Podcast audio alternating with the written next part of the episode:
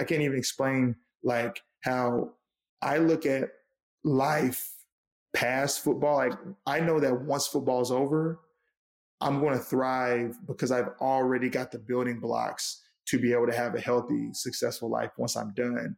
I think most of my colleagues get stuck in this whole deal of like they're doing all these things that are good for just football, but once football is taken off the table, those things aren't really going to help you as much in the future.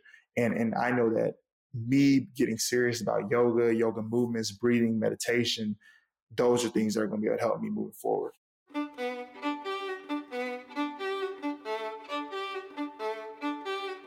Hi, I'm Derek Mills. Welcome to the Glo Podcast. In this episode, Glo teacher Katie Baki is your guest host for a conversation with Jordan Matthews. Jordan has played pro football for the Eagles, Patriots, Buffalo Bills, and most recently the 49ers. Jordan was experiencing injuries as he played, so he decided he needed to switch positions, and yoga was an essential part of his journey in making that switch. Katie worked with him weekly on stretching, mobility, mindfulness, and breath work. In this interview, Katie and Jordan point out that playing football involves much more than physicality for an athlete. Also important is cultivating a mindset conducive to success. This is where yoga came in for Jordan. It changed his attitude toward the game and helped speed up his recovery time. I hope you enjoy listening to Katie, guest host Jordan Matthews, in this episode of the Glo Podcast.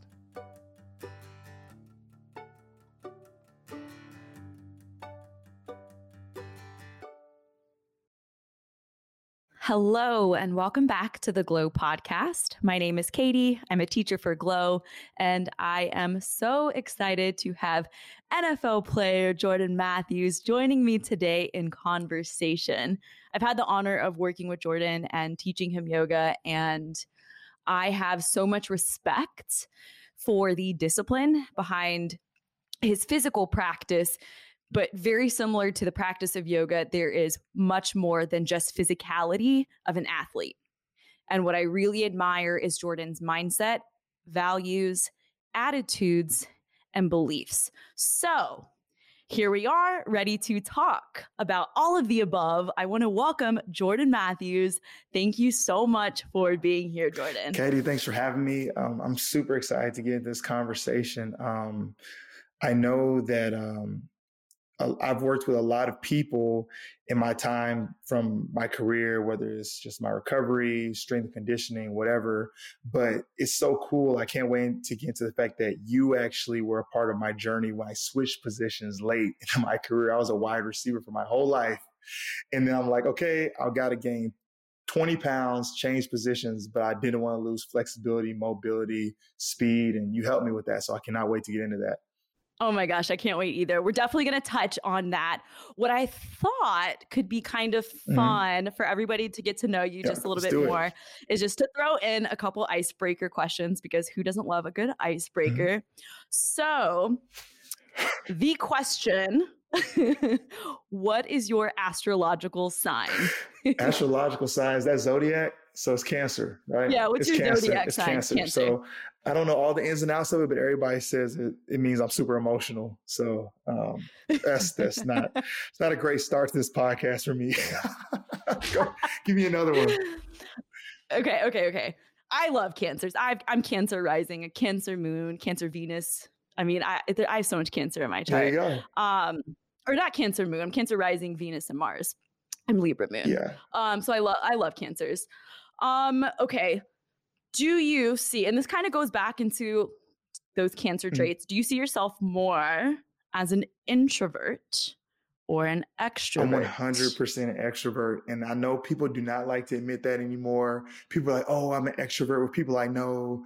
But if not, I'm an introvert. I'm like, then you're an introvert.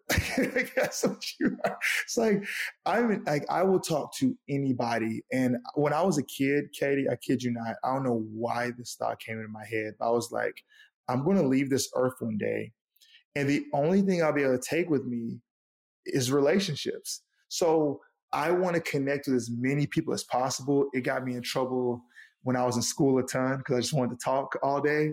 Um, but I'm 100% an extrovert. Um, I do have times where I need to recharge, But I will say that I actually get energy from being around people and talking and communicating and hearing stories. So yeah, I'm I'm probably one of those few people that will actually admit that. That's very very cool. I'm I'm definitely more introverted, um, but I. I have extroverted qualities. I guess I'm a little bit of both. Yeah. I'm a little bit. Yeah, go ahead. You're, you're, All right, let's you're, throw in you're one an more. extrovert undercover.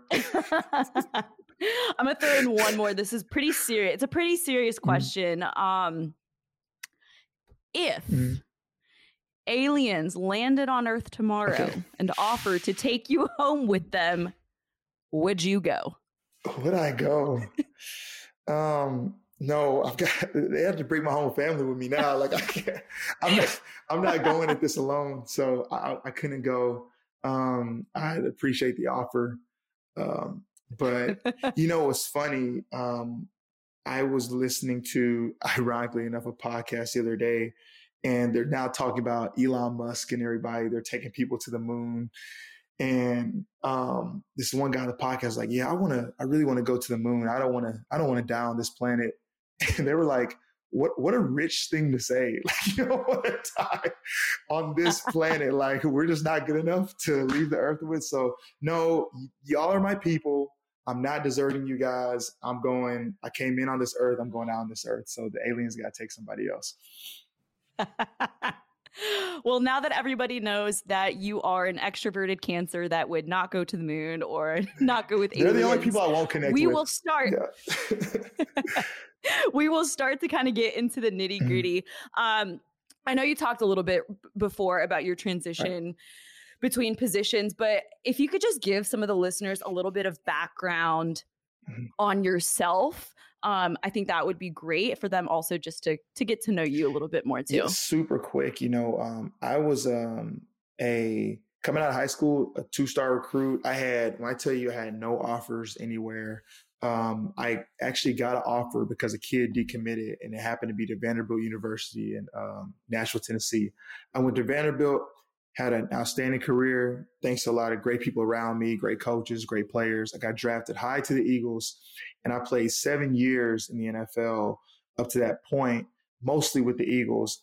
Very successful, but at the around my year six and year seven, I started dealing with some injuries, and I saw my playing time decrease. And so what happened was I was actually at the point I just literally before I met you, um, Katie, um, it was around like March, Aprilish. Um, I had done, I went through spring practice at Vanderbilt. Now, this is my college, so I'm not playing there anymore. I'm actually coaching.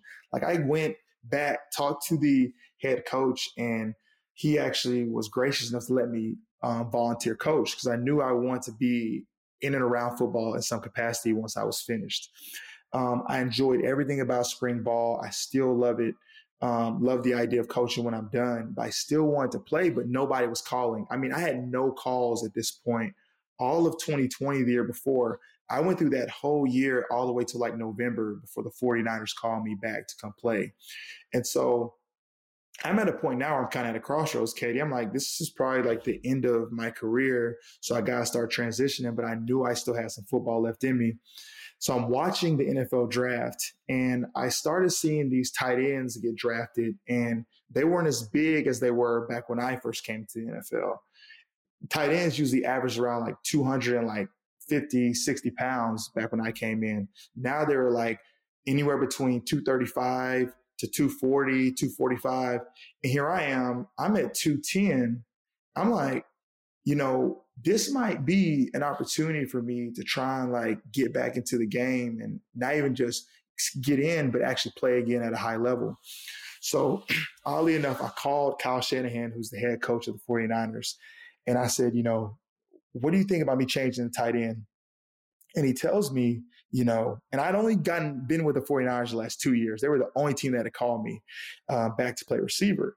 So he said, you know, I like the idea, Jordan, but what happens if you change to tight end and then somebody else wants you for receiver?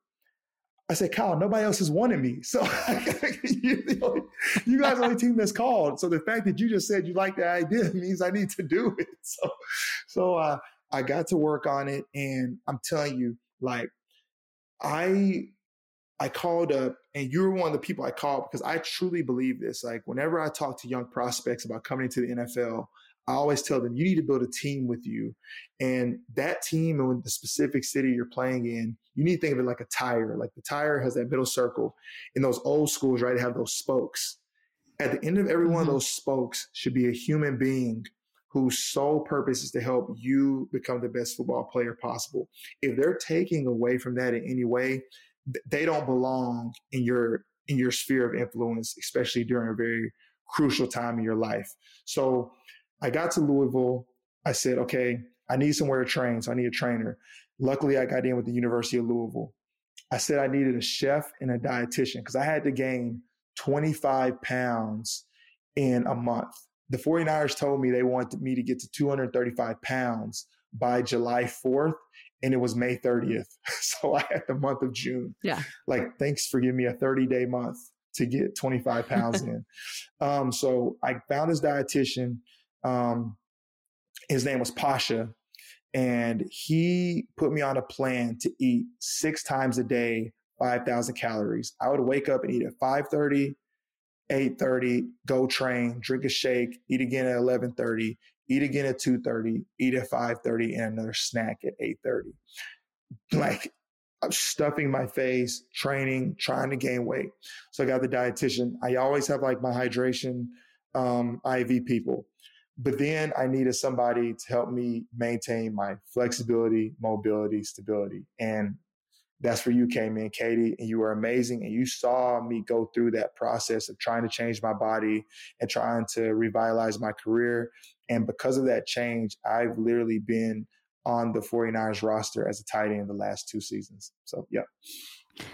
Well, I am thank you for sharing and I'm definitely honored to be one of those spokes on that that wheel. Um but yeah, you know, I have and if you don't mind actually just really quickly kind of giving again the listeners just some um, background on like the two positions. So you went from wide yes. receiver to tight end, right? So you had to physically yes kind of change your body, right. right? Things like that. Right. So when we were working together, we did a lot of physical yeah. work, right? We did flexibility and mobility. How did that help when you were transitioning into that new position? Yeah, you know, what's crazy is most people would assume that the more the bigger you get position wise on a football field, the less you need to be flexible, the less bend you need. Like you can afford to be stiffer because you're not having to move as fast. And that couldn't be further from the truth. Um, when I put on all that weight, I knew that I still had to be able to bend and use my core and my lower body well because I was going to have to block more. And if you know anything about like blocking and positioning, it's all about leverage and it's all about lower body strength. It's all about core strength. You can't, like a receiver, I know receivers that are like strong as a twig, but they're just super fast. They have great hands, um, great concentration uh, when it comes to bringing the ball in. So they play a long time. But if you ever put them in a position where they had to be physical with another man, set after set after set after set, that person's body will break down. And I didn't want mine to do that. So, like I said, let's say the prototypical wide receiver, there's probably two types. There's a one they call like more like a speed guy um, wide receiver and like a bigger receiver. Even the biggest receiver is going to probably be at most 220. Once you start getting past 220, coaches start telling you, you probably want to lose a little weight because you're probably losing speed. And then you've got smaller receivers that are like your 5'10 guys that range anywhere from 175 to 185. Um, once you go over to tight end, like I said, the 49ers, like, we won't even give you a shot unless you're 235 solid every day. So that's not, okay, 235 when I weigh in, then I go take a piss and now I'm 220. Like, it can't be water weight. You have to be solid because you got to be able to last. And so it's, it's a a huge part of it is the performance piece, but I knew that I had to incorporate the yoga at high level because the best ability in football is availability. I needed to make sure that my body was bulletproof for everything that was going to come at me during that year. And so, um, and, and I know we're going to get into the mindfulness stuff too, but that was also a mm-hmm. huge part of that. Um, why I knew I needed to consistently do it because before, as a receiver, you know that 10,000 hours thing, right? It's like be, playing receiver was like muscle memory mm-hmm. to me. You know, like waking up, running routes, catching the ball. That was like, you know, it almost got to the point where I took it for granted. I had to become like a white belt again in a sense where it was like I'm a beginner again now. I'm a I'm pretty much a 29 year old rookie, you know. Um, and so I was like, wow, I really got to like go back inside and, and, and, and renew my mind for this journey. Because when I get into a camp, the coaches are going to say, Hey, Jordan, take a vet day. Like you've been doing this for a long time. I know your body's sore. You don't got to practice today. Or, oh, Jordan, we know you got this because you've been playing a long time. They're looking at me like, hey, we want to see you on this rep. Show us how tough you are. You know, okay, we're going to put you in this whole second half, this preseason game. You got, let's see how, how you do. So I knew that there was going to be a huge mental hurdle too. Um, so I just wanted to definitely equip myself to be ready for all that. Yeah. And I definitely want to touch on the mindset here in just a second. I have one more question about like the physical part of all of it. So I worked with you probably weekly. Mm-hmm. And again, we did, it was like a combination of some yin mm-hmm. stretches, mm-hmm. um, mobility work, stretching.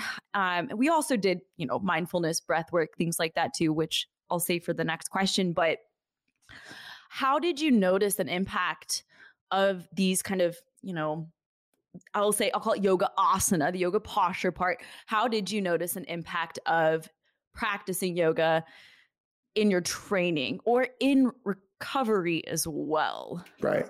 Um, the recovery piece was huge. I would always usually do it on Wednesday. Um, that was a big recovery day for me. So I wanted to get some type of blood flow, some type of movement. Uh, one of my favorite things one of my trainers taught me one day was, you know, motion is lotion. And a lot of people think that, okay, here's my rest day, here's the weekend, I can just stop.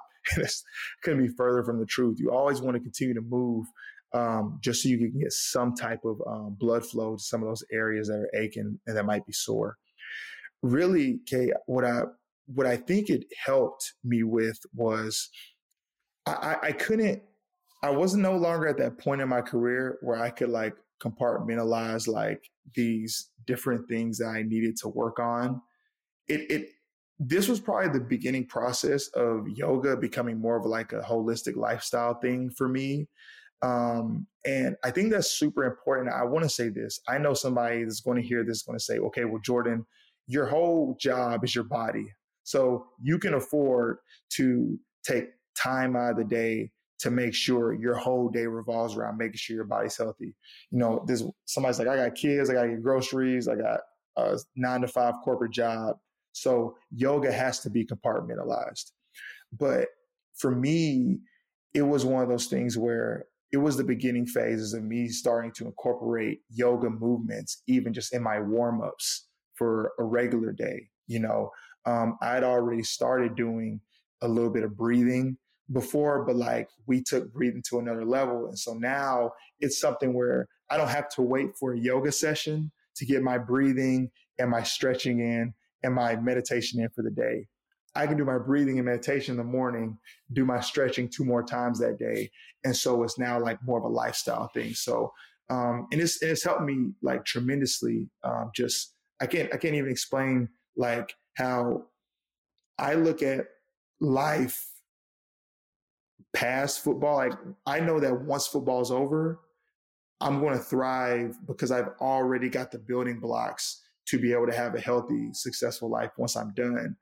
I think most of my colleagues get stuck in this whole deal of like they're doing all these things that are good for just football, but once football is taken off the table, those things aren't really going to help you as much in the future.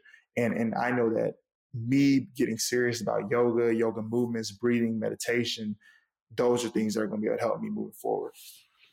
Yeah, and I love I I actually really like how you mentioned that yoga is now a part of your lifestyle. So it started out as this, you know, one hour a week of just stretching, a little bit of breath work, a couple minutes of meditation. And now you said you prioritize, you do your breath work and meditation in the morning, you continue to stretch, and it's kind of now intertwined right.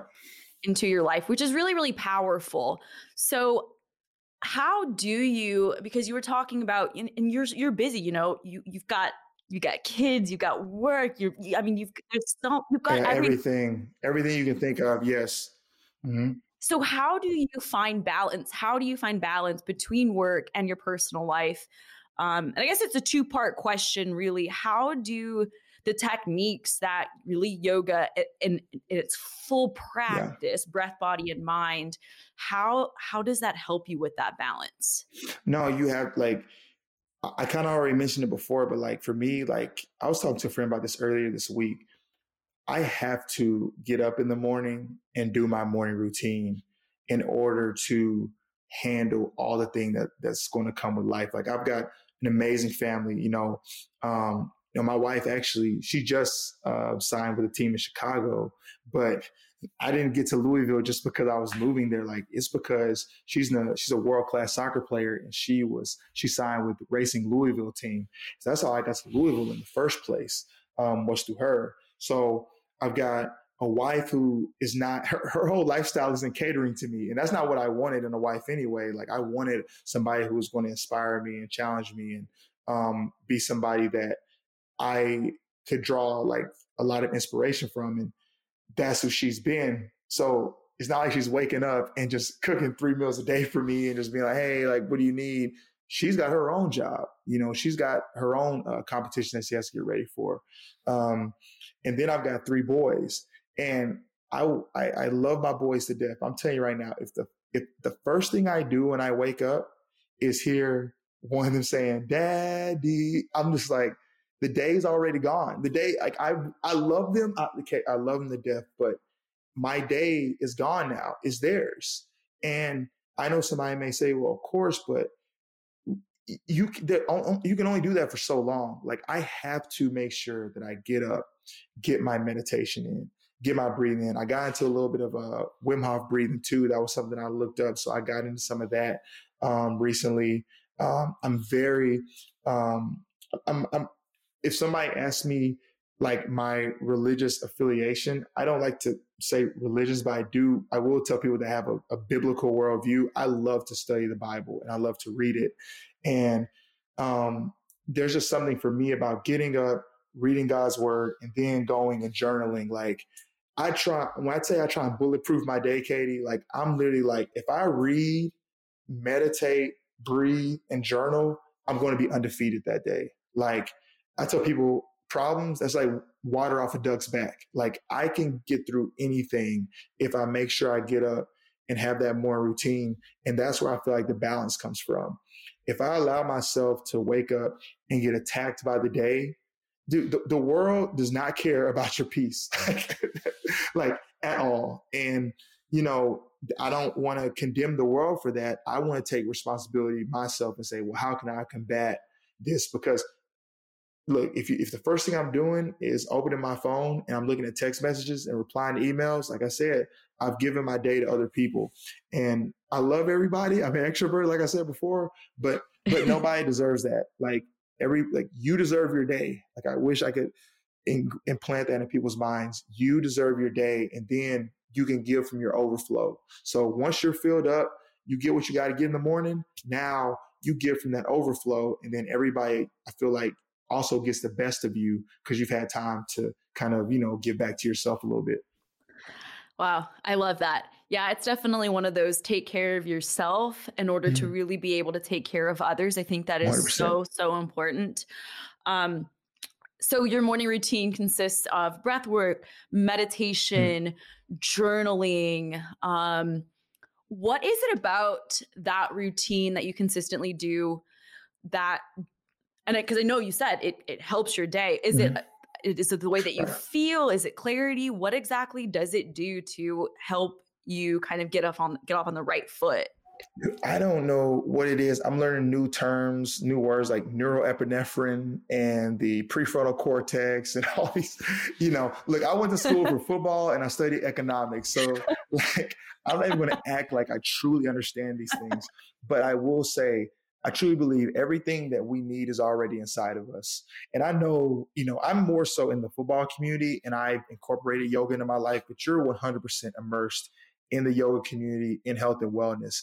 And I know that there's this feeling of like, we need to come back to the natural. We need to we need to break away from a lot of these things that are attached to chemicals and preservatives and things like that because like really if this whole thing with the hell and high water we still have to figure out a way to live and our ancestors knew how to live without all these things that we think we just need you know um, for our existence and so for me like you know am i going to go back into my backyard and grow all my food and farm animals i don't think i'm there yet but the least i can do is say okay let me go ahead and use the first thing god gave me is breath like that's how we know we're alive in the first place as children.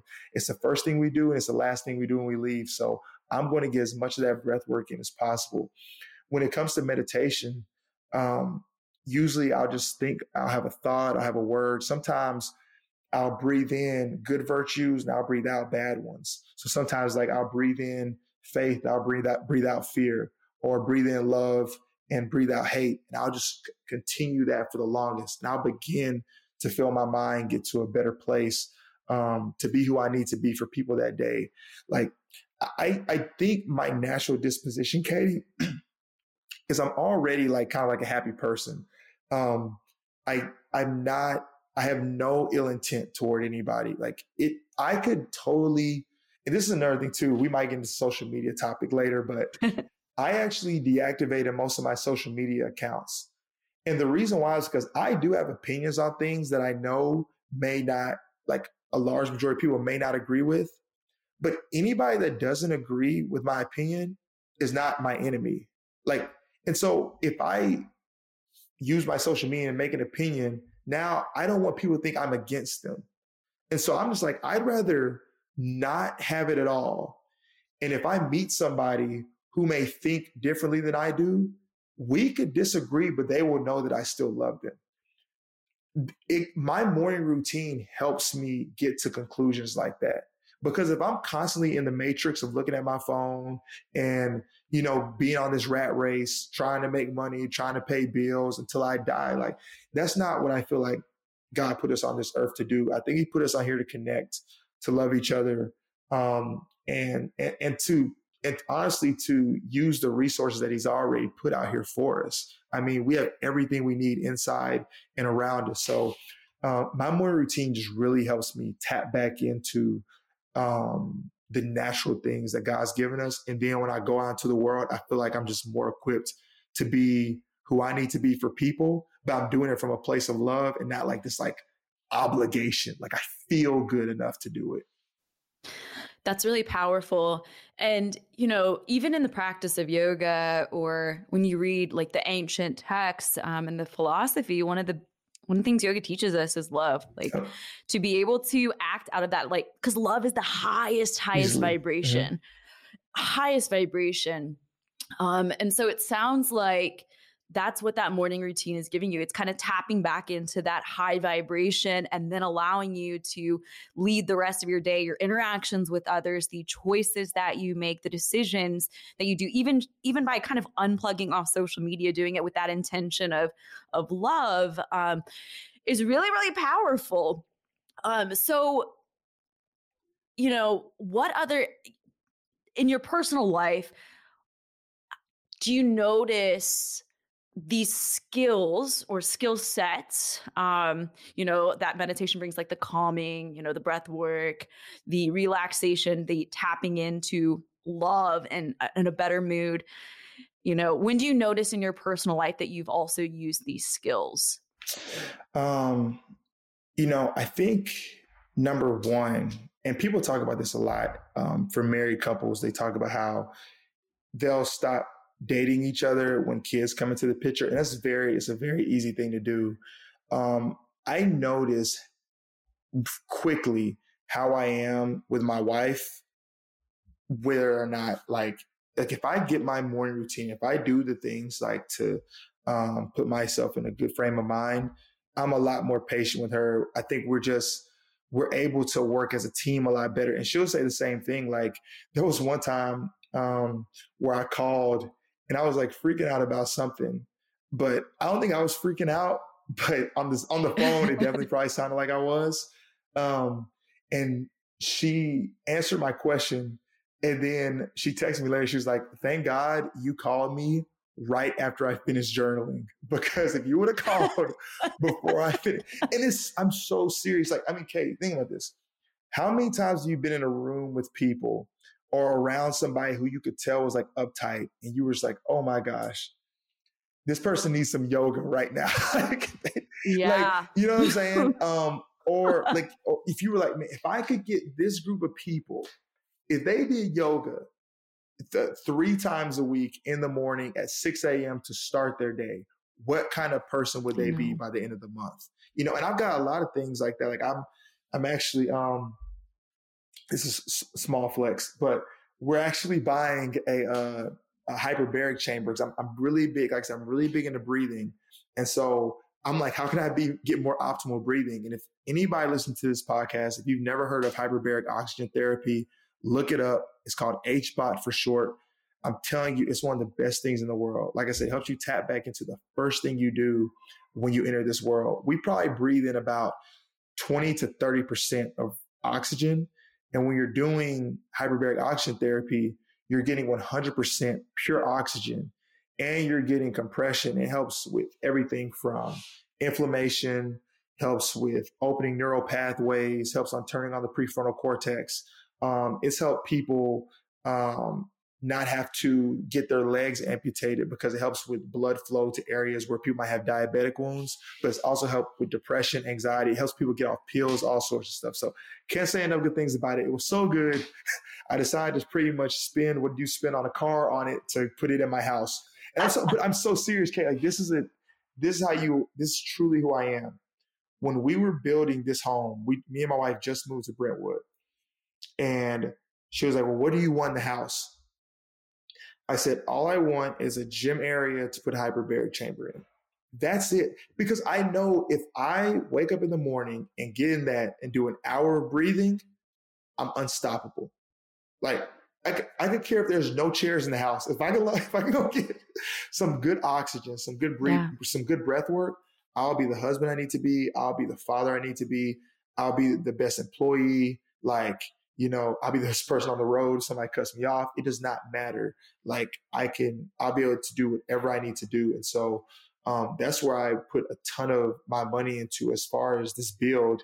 And so I should be getting that at some point this month. But I say all that to say, I look at something like that and I know people who I can tell are just dealing with stress, dealing with depression, dealing with, and I'm like, yes, there are some things that have happened to you externally, but there's also like real like chemical imbalances that can be rerouted just from either sweating, moving, breathing. And you'll be like, oh, I thought I was mad about that, but actually I, am really not that upset about it. You know, like there's now there's some real pain. Like that's that no amount of anything can help right in that moment. But there's some small things that we think we're upset about.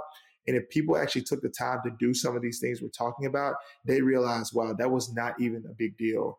Um, I think they have a healthy, a healthier, and happier lifestyle from it. Yeah, I agree. And even before we started this podcast, you know, we took a couple deep breaths and it does. It always helps to recenter and to reset, to ground.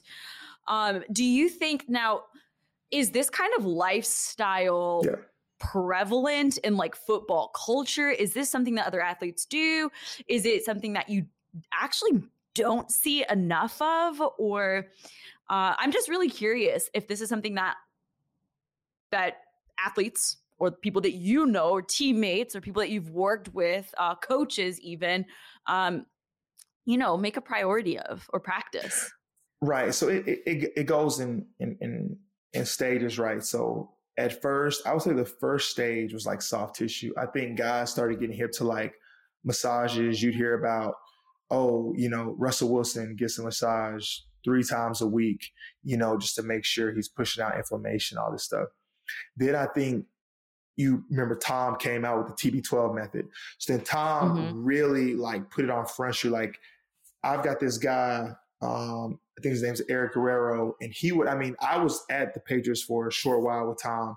When Tom, right when he'd come out the field, like Guerrero would already be massaging his throwing shoulder. Like it was like clockwork with him. So I think that was the first step, right? Outside the body. Now I think people are realizing that true health for the body is, is inside out, right? Mm-hmm. And so IV therapy has become a very big thing. Um, and um, it's so like I had a guy um, who, a young guy who's a rookie, plays for um, the Giants. I met him last year and I spoke to the rookies that I was training with.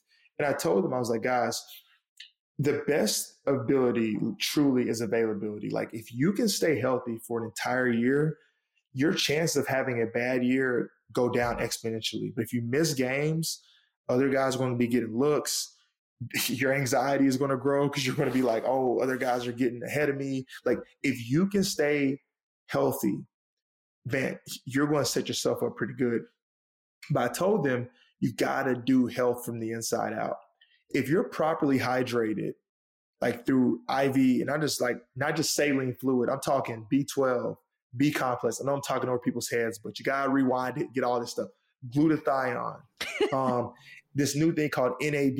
I mean, NAD is ex- like extraordinary what it does for for the mental health, um, inflammation, everything. Um, magnesium. If you're getting that in your body at a premium, twice a week, I mean, you're going to have an opportunity to go out and feel amazing. Like, I, I think soft tissue injuries are like, you almost have a 0% chance of getting a soft tissue injury if you're properly hydrated. So think about what IV therapy can do for you. And then obviously, like I said, hyperbaric is something that we're talking about now where the oxygen inside out. When it comes to the community and if guys are actually getting hip to it, I think they're starting at a younger age getting into like I need to probably figure out ways to take care of my body and stay healthy. Now, look, you still got these kids, they're eating Chick fil A three times a day. You know what I mean? Like, you still got these knuckleheads that want to just eat Sour Patch Kids or whatever. But um, they're, they're open to it. Their favorite athletes, LeBron James, Tom Brady, all these guys talk about recovery. Um, personal story again, uh, Brandon Aiyuk. Um, I met him. He's a receiver for the 49ers, rookie. And I met him in 2020, November, when the 49ers called me back, like I mentioned earlier. Mm-hmm. And he didn't know me from Adam and Eve. But um, I, I, saw this kid, he was exceptional. Everything I saw about him watching games from at home on my couch, I'm like, this kid is like an alien, how good he is. I still wouldn't leave with him if he asked me to go home. But this dude's a Martian. This how like Brandon Aiyuk was one of my favorite football players. He was all broken up as a rookie. And I was like, dude, let me tell you something. If you just do these things, if you go look up a person, boom, boom, boom, just like those spokes, I said, get you this person, this person, this person. And since I've been in California, I'm gonna give you all these people's contacts. You hit them up, I promise you, you will feel great. And to this day, that's my guy. Like he'll hit me up all the time, like, bro, you got me right, man. You know, and I'm like, no, I'm just a small piece. Like you're still a beast, so you got it. But but you listened and you decide to invest in your body. And he's going to be a uh, he's probably going to end up making you know twenty million dollars a year playing receiver because he's been able to stay healthy and not miss games. So I think it's growing. Um, and I think guys are definitely getting more um, more hip to health and wellness and recovery a lot earlier in their careers. I know you and I have chatted previously about power of thoughts, yeah. how powerful our thoughts yeah. are, which is again why, you know, we meditate. So has that infiltrated yet? Like the I mean, the I, I would say more of like the meditation, the affirmation, the really sitting in the visualization, yeah. right? Is that something that you see often? Is that something that is practiced or is that still working its way into that scene? Yeah, you know, there, there's definitely one thing that I think a lot of guys look to to help with their with their mind. I don't know if I want to say it on this podcast, but it's legal in California. Um, but, but we're talking about mindfulness. so guys are aware, you know. Let's just and it's holistic, but um, I I think the meditation piece. I think guys are um, yoga. I think is the actually the first thing that started to um, become attracted to football players, and that's where getting their first sense of, you know, a little bit of shavasana, mm-hmm. a little bit of just sitting still. Gotcha. Because these guys are active human beings and they're type A people. You know, they're they're not like to to get somebody, you know, with that much energy and testosterone to, hey, lay down for 20 minutes and breathe. And for them to think that that's doing anything for them when they've been successful at football their whole career, they're going to be like, man, I, I, can do without this. Give me something else, you know? Um, so that's going to take a little bit longer. I think a lot of that comes with growth. I mean, I, I tell people all the time, like, um, there are certain things that I felt rolled off of me as I just happened to get older. I remember when I used to get in the car and I would always turn on the radio or I'd always plug in my phone and listen to music. And what I realized was I, I didn't want my mind to get quiet.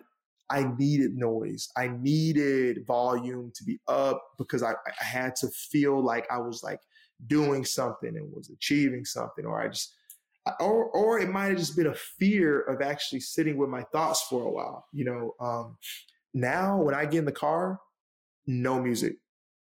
I mean, I actually I put on apps like I like to drive in silence, and then if I have any noise, it's something informative, some type of podcast or some type of interview or maybe a news story that I'm interested in.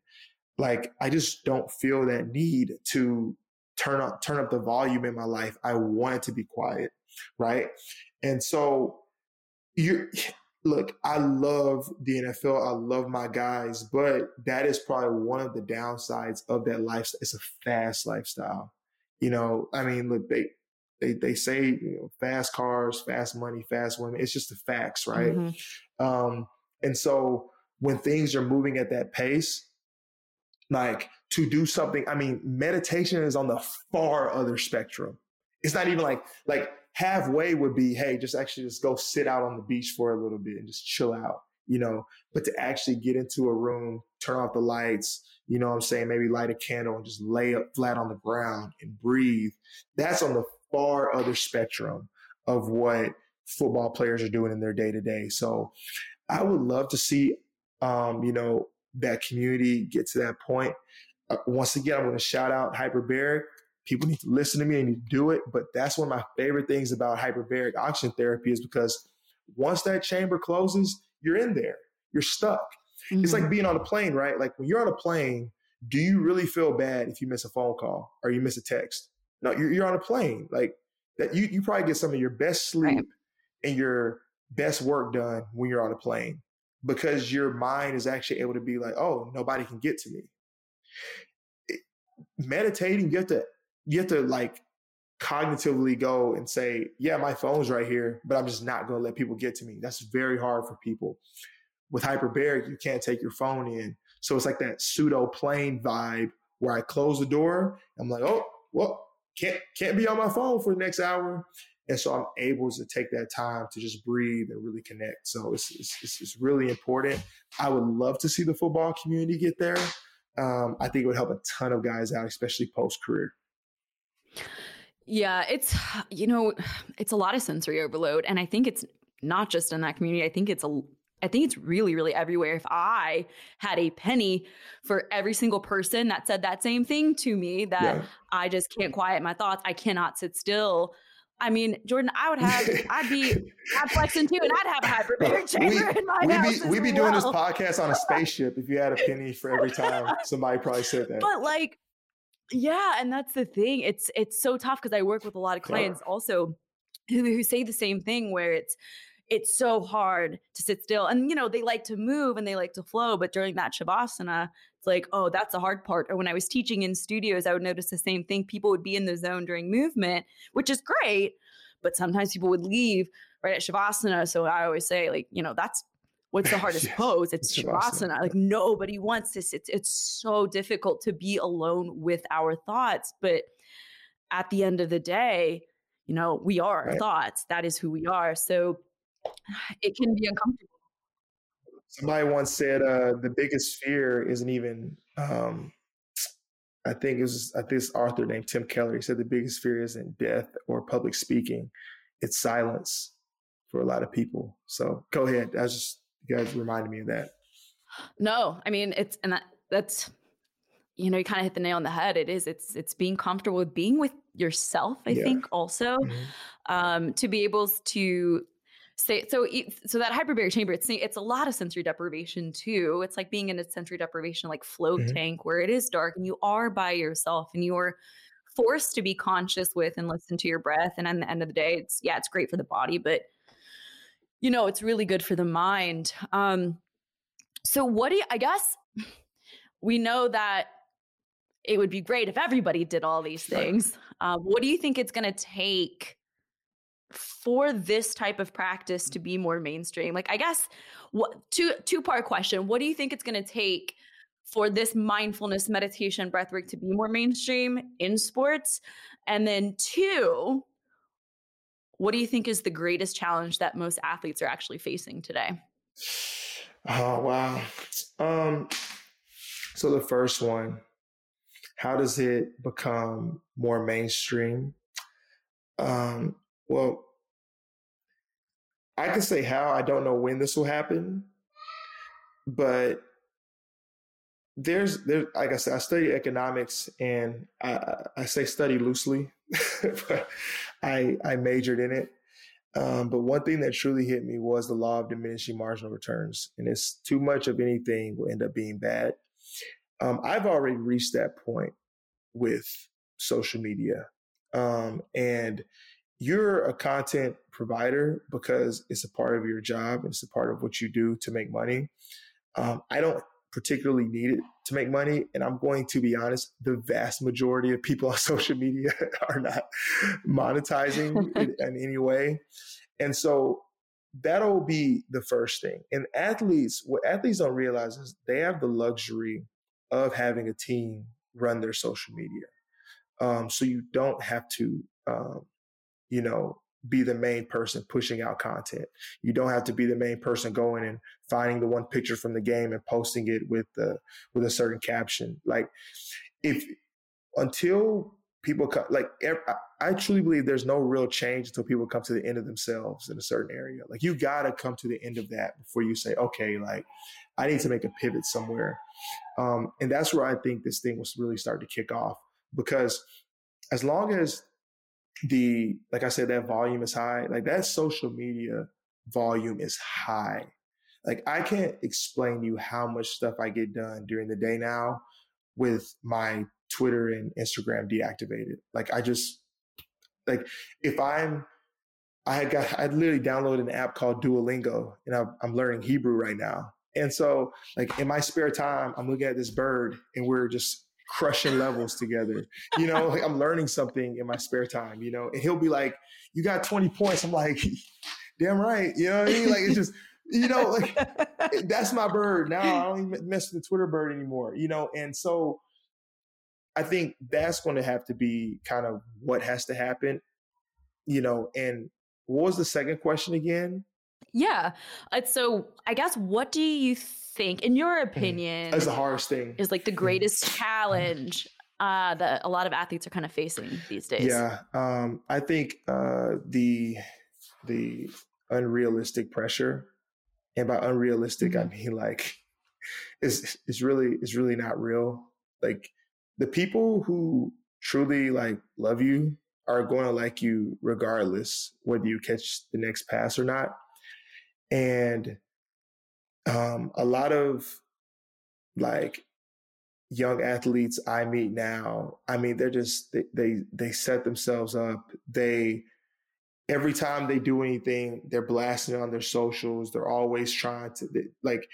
And I tell people like the media, like it, once you're done playing, like whatever every jersey I wore, I broke tons of records at Vanderbilt's, and another kid still wore number 87 after I left. Like the game goes on. So the best thing you can do is create good relationships. I'll be honest, it's a very lucrative job. Make as much money as possible. And then like, you know, leave the game better than you found it. That's the best that you can do. I remember sitting in front of a group of kids at this one speech that I was giving. And I said, Does anybody here know who Chuck Noll is? And okay, let's do it again. Katie, do you know Chuck Noll is? I don't know who Chuck Noll is. okay, so it's okay, but um, if I said who was Bikram, you probably know. But basically, uh, yes. I, okay, so I said, who is Chuck Noll?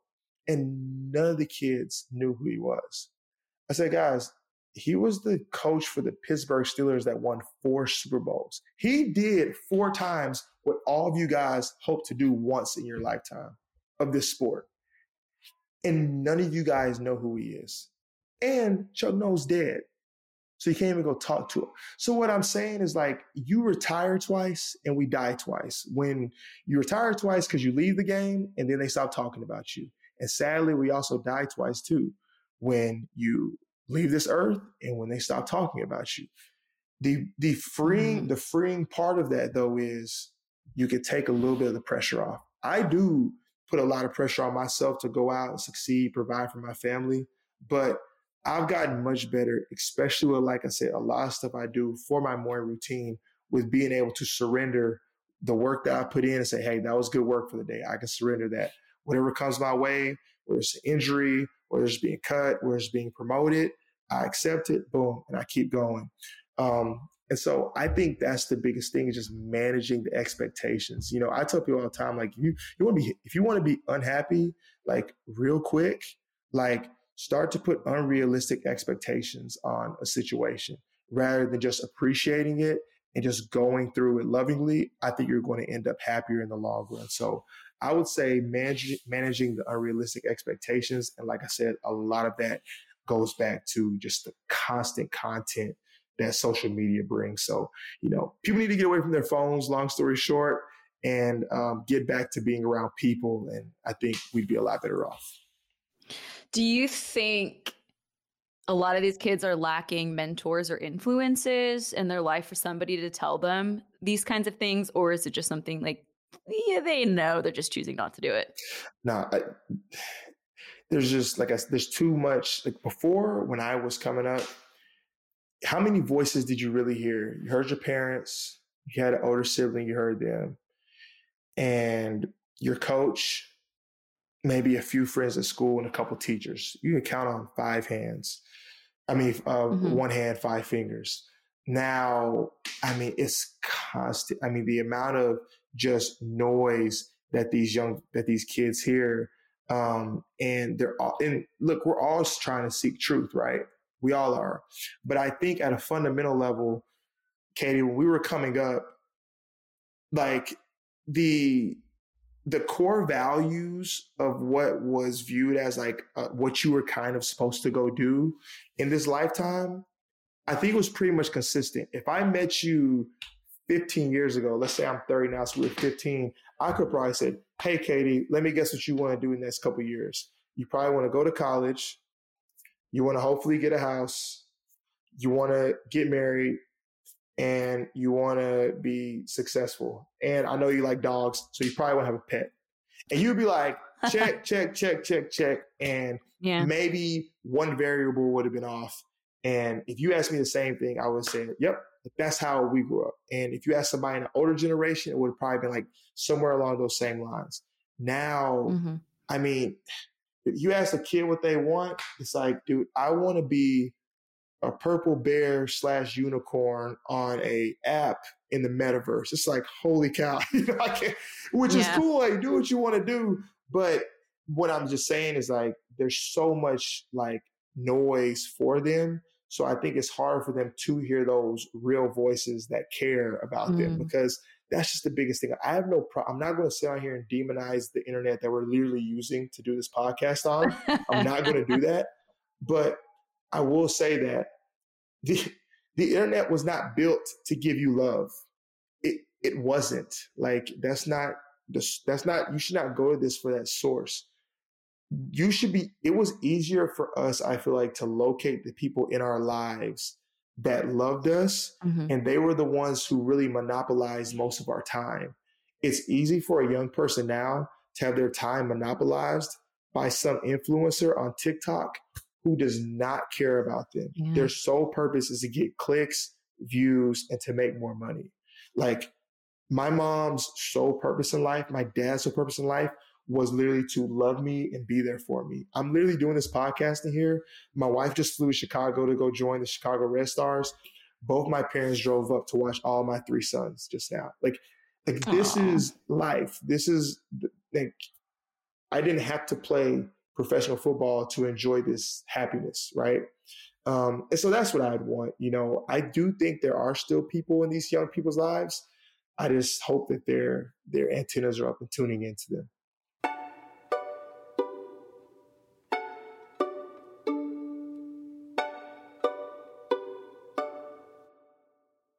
I guess for you, who has been the most impactful or the biggest influence in your life or throughout your life? I mean, the, the, the easiest answers are obviously going to be people in my family, like my parents, um, you Mhm. know, my dad for sure, my wife as well. Um, you know, my brother. I get I have stories about all my, my brother. It was funny. So my brother, he didn't have the opportunity to play Division One Division One sports, but he taught me crazy work ethic. He told this fun. He tells this joke all the time because I, I don't know why everybody asks my mom like, you know, how tall was the milkman? But basically, like I'm six three, and everybody else in my family is like under six foot. My dad might be six foot in shoes, but don't tell him that he he'll he's like, I'm six foot. I'm like, all right then. um, but my brother, my brother stopped at uh five ten, but he did not make that stop him from being the best football player he could be. This dude literally ordered a pull-up bar, put it out in front of his room, and every time he go in and out of his room, he would do like 10 pull-ups because he wanted to beat the pull-up record at school. He put up and it was like 28, he did 30. And he like he just had this super competitive nature back when I was a very lazy kid. Um, and that inspired me. So he that meant a ton to me, just my brother pushing me in that way because I was like, that's what work looks like. Like you it I don't care if you're a, if you're blessed to be six foot ten, you're the tallest dude in the city, you know, you should still work like you're five two, trying to make it to the NBA. Um, my dad, just the type of man he is, like, you know, my wife, I kind of talked earlier about how she inspires me. You know, my mom, just her work ethic. You know, I've had people like that um, all around in and around me for my whole life. If I had to say somebody who is not in my family, um, like a random uh, person, Yeah. um, like like fun. I'm gonna ask you this next too. I'm gonna start asking the questions. I want because I want to know who yours is too. That's not family. I Okay. I've loved this guy recently, and it's, it's a cliche answer now. I feel like I discovered him pretty early though. But this guy named David Goggins, who is like this ultra marathon former Marine, Navy, uh, former Navy SEAL. Uh, he was in. He's an Army Ranger. He's the only person to ever do Air Force tactical training, Army Ranger school, and Navy SEAL. He's done a ton of ultra marathons, but he used to be like 300 pounds. And he wrote like this best selling book.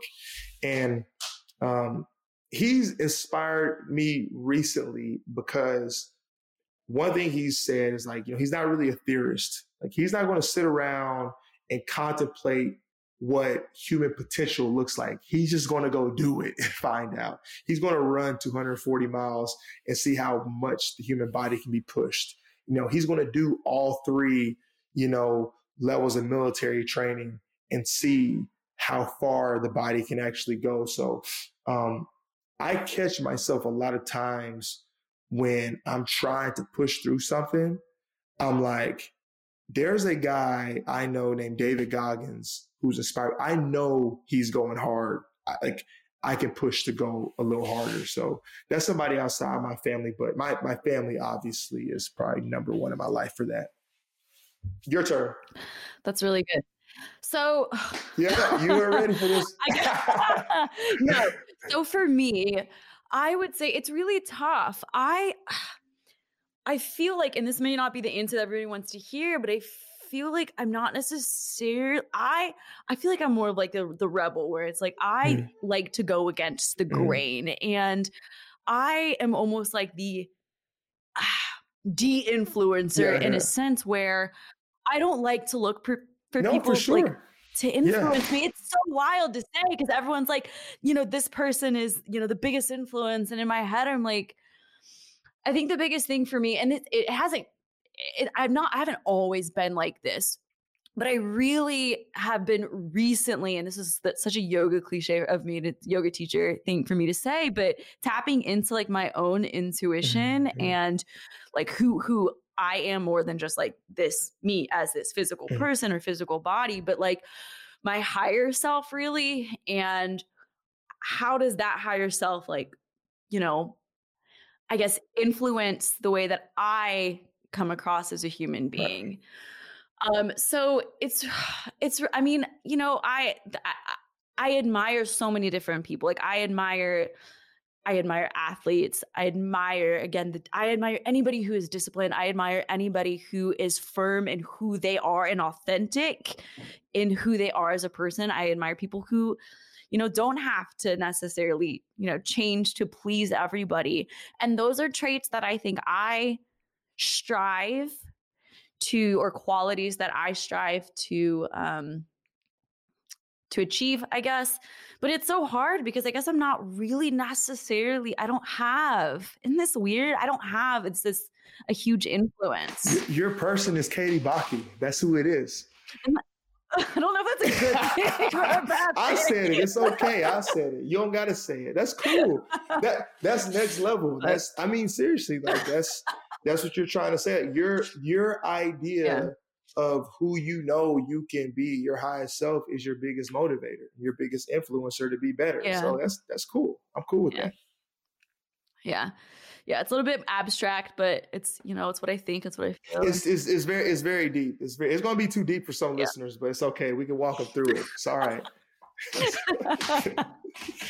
Um i have one more question though because i do remember you you have great great uh, a read list. And I remember you recommended As a Man Thinketh. Love that book. Love the mindset because I listen to Neville Goddard. I listen to a lot of people who are um, thought. Um, what's the word that I'm looking for? They're thought mm-hmm. leaders, I guess. And so we talk a lot, you and I, we've talked a lot about power of thought, mm-hmm. right? And how thoughts really, really influence things and we can manifest things through thoughts and just really the power in them. Are there any other good books that you recommend um, that you think people may? Yeah enjoy enjoy okay so i've got what's funny is i'm in my library right now so i'm looking at a couple um because I have a shelf of some of my favorites. So, um, like I said, As a Man Thinketh was one of them. Um, mm-hmm. If you're mm-hmm. looking for something financial, uh, Rich Dad Poor Dad, great book, oh, amazing, oh, amazing one. book. Robert yeah. Kiyosaki. Um, one of my favorite books eh, by Gary Chapman. All right, like it's kind of cliche. Somebody's gonna think I'm soft for this, but it's one of my favorite books, the five the five love languages. But it's such a cancer thing to say. I know, it's such a cancer thing to say. But le- but legit, like I actually saw, I randomly saw Gary Chapman um, on this interview I was watching um, on television once, and he was talking about the book still.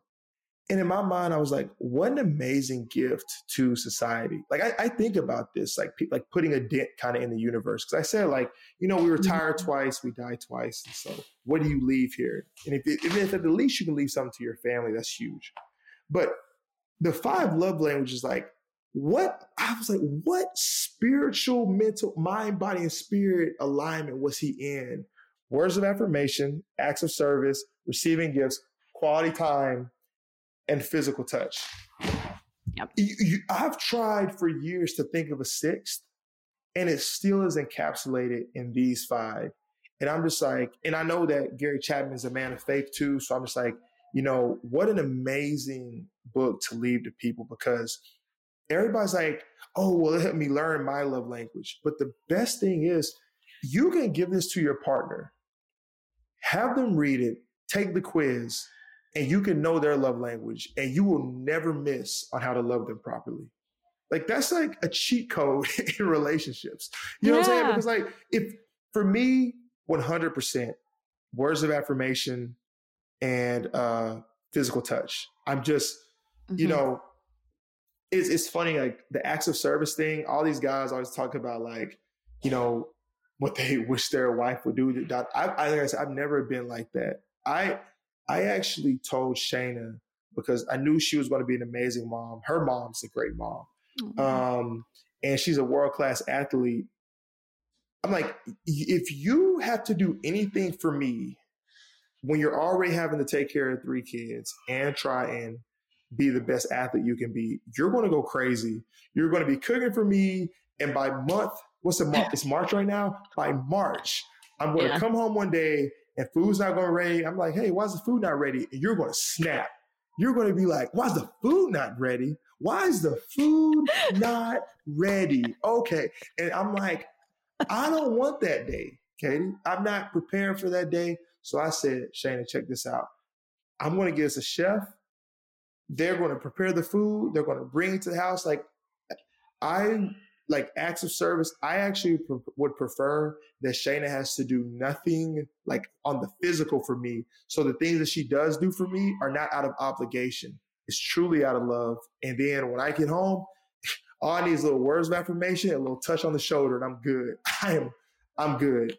Um, but I know hers are like acts of service, quality time, and receiving gifts. You know, she doesn't need you to tell her how pretty she is all the time. She actually can't okay. stand PDA.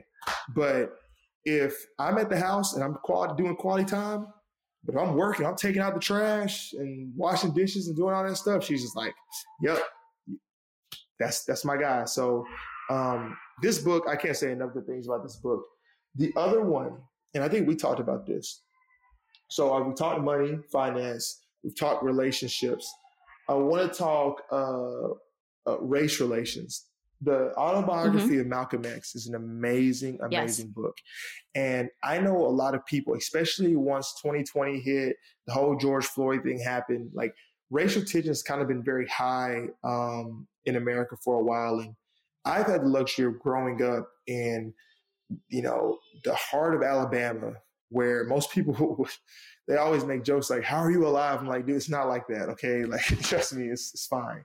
Um, but I grew up in the, you know, in a very what most people would consider all white, conservative, you know, Christian, Republican, whatever area. But I've been to living in Nashville and went to a school like Vanderbilt, which definitely is more of a progressive liberal. I live in California. I've lived everywhere. Um, and what I mm-hmm. still have found is that it, it's hard to ever get a black person's true view on something because it's like, okay, well, if I tell you, then I may come off as angry. And that's something that um, I think people within my culture have kind of struggled with, like not wanting to come off that way. You ever you'll hear the term code switching, like we'll switch up when we get around other cultures because we feel like we want to try and fit in to progress. Malcolm X was not like that. There's going to be things that he says in his book that may rub people the wrong way, may be hard to hear, and that people may agree with, and they can 100% agree with him. But what I love about the book is is an unapologetic black guy speaking. And that's cool to me. I, like I want to know what people think. I tell people all the time, I will take the person who is telling me the truth that I cannot stand their opinion. I'd rather be with them than the person who I think is kind of playing me or the person who like I think I know what they're talking. But like I want the 100% unadulterated truth. And that's Malcolm X's book. And a lot of people, I think, have misconceptions about um, kind of Malcolm's viewpoint. He came from a, a place of pain in a lot of his rhetoric, you know. And when people juxtapose that to Martin Luther King, I think they say, okay, well, he was the bad guy. He was the bad guy. Martin was the good guy because he was the one who propped up nonviolence. But a lot of people don't know that there was a quote that Martin Luther King Jr. said late in his career when he started doing the Poor People's Act. And the Poor People's Movement was basically this movement. Now, instead of integration, it was now Black ownership. See, integration is one thing. It's one thing to integrate into a society that you're at the bottom of economically. Like, yeah, some people may not like that, but it's kind of like, okay, well, you don't own anything. When you start talking about ownership, now there's some friction within that society you may be integrating in. Once Martin Luther King Jr. started talking about that, and you can go look up this quote, anybody can feel free to do so. He, he was quoted as saying, I feel like I've integrated my people into a burning house. And so what he meant was, I'm afraid that through the process that we took to integrate, we integrated at the lowest level of society. I'll make this picture easier for you. Think about like Jackie Robinson, an amazing player, amazing American hero, um, rightfully should be heralded. He helped integrate baseball, everything. But Jackie Robinson integrated into the Major League Baseball at the lowest level of the employment, the player. We the Negro League was fully functioning. When Jackie Robinson came over, if they would have been able to negotiate black ownership into the MLB, you wouldn't have this problem where there's no black ownership anymore, like anywhere in these major sports the Negro League, and like I said, I'm saying all this in hindsight. I don't want to mm-hmm. judge mm-hmm. what these men went through. What these men went through and the, why they made their decisions. I truly believe they felt like it was the best decision for them to make at that time. But Malcolm X's book will show you that he was thinking very forward. He was like, look, if we keep integrating at the lowest level of society, the greater white America may love us and they may start to accept us and appreciate us, but you don't own anything. And so that's why now when you look at the racial wealth gap, the average white family makes around like, I think like 80, 90,000. Average black family is like at 17,000. Why is that? If I drove through, I live in Brentwood, Tennessee right now. Mm-hmm. Everybody that lives in these houses in Brentwood, Tennessee didn't just buy this house this year. A lot of these houses have been passed down and compound interest has been built upon and built upon relationships built upon, built upon. Well, if through segregation, redlining, so then you integrate, but then you've got redlining of communities. So you can't actually move into a certain community if you were of a certain race. Um, you've got the civil rights movement. You've got Black Wall Street being burned down. That's some other just things that, you know, Black people went through during those movements. You look up and now it's 2023 and Black people don't own anything. And we, we own we don't own enough businesses. We don't, we're not, we don't own any sports teams that we dominate at the player level. And it's because we integrated at the lowest level of society in, in, in a sense. What Malcolm was saying was instead of like integration, he said for a while he felt there needed to be this level of separation. He felt like black people needed to build themselves up to a point to where the greater you could say white America would begin to look at them and say, oh, we see what they're building over here. Let's collaborate with them. Let's now I respect what you're doing over here. Let's start to build together instead of, hey, please love me. Please love me. You come over, you integrate, and they're like, we love you, but now economically you're screwed. And I've already said, I've always, I'll always say to people, you cannot legislate love. I don't care how many acts they pass. I don't care how many you know, laws and bills they write, you'll never legislate love. You'll never write enough bills to make people not feel a certain type of way about other people. So I've never felt like that was ever the the right solution. The right solution was kind of a mix. It was a level of integration and collaboration, but it was also incentivizing us in the black community to continue to build up our own industry so that at some point there was this merging, you come in at a little bit of a higher level in society where there can be more ownership. That is a principle that uh, Malcolm X was kind of preaching. And if you get his book, there's some stuff that may offend you, but you will get to those parts and you'll be like, wow, I guess this is what behind closed doors a lot of black people think and it'll help you understand us as a people a little bit better um, but it's just a great book. So Malcolm X, Rich Dad Poor Dad, Five Love Languages. We said As a Man Thinketh. If I had to say one more book that I won't talk about for a long time, I'll say The Four Agreements. Be impeccable with your word. Don't take anything personally. Huge. Don't make assumptions and always do your best. That's it. I won't tarry on that one. Wow. That's self explanatory. Amazing book. Don Miguel Ruiz, what an amazing gift to society. So, and obviously, I love, I read the Bible every morning. So that's probably my top book.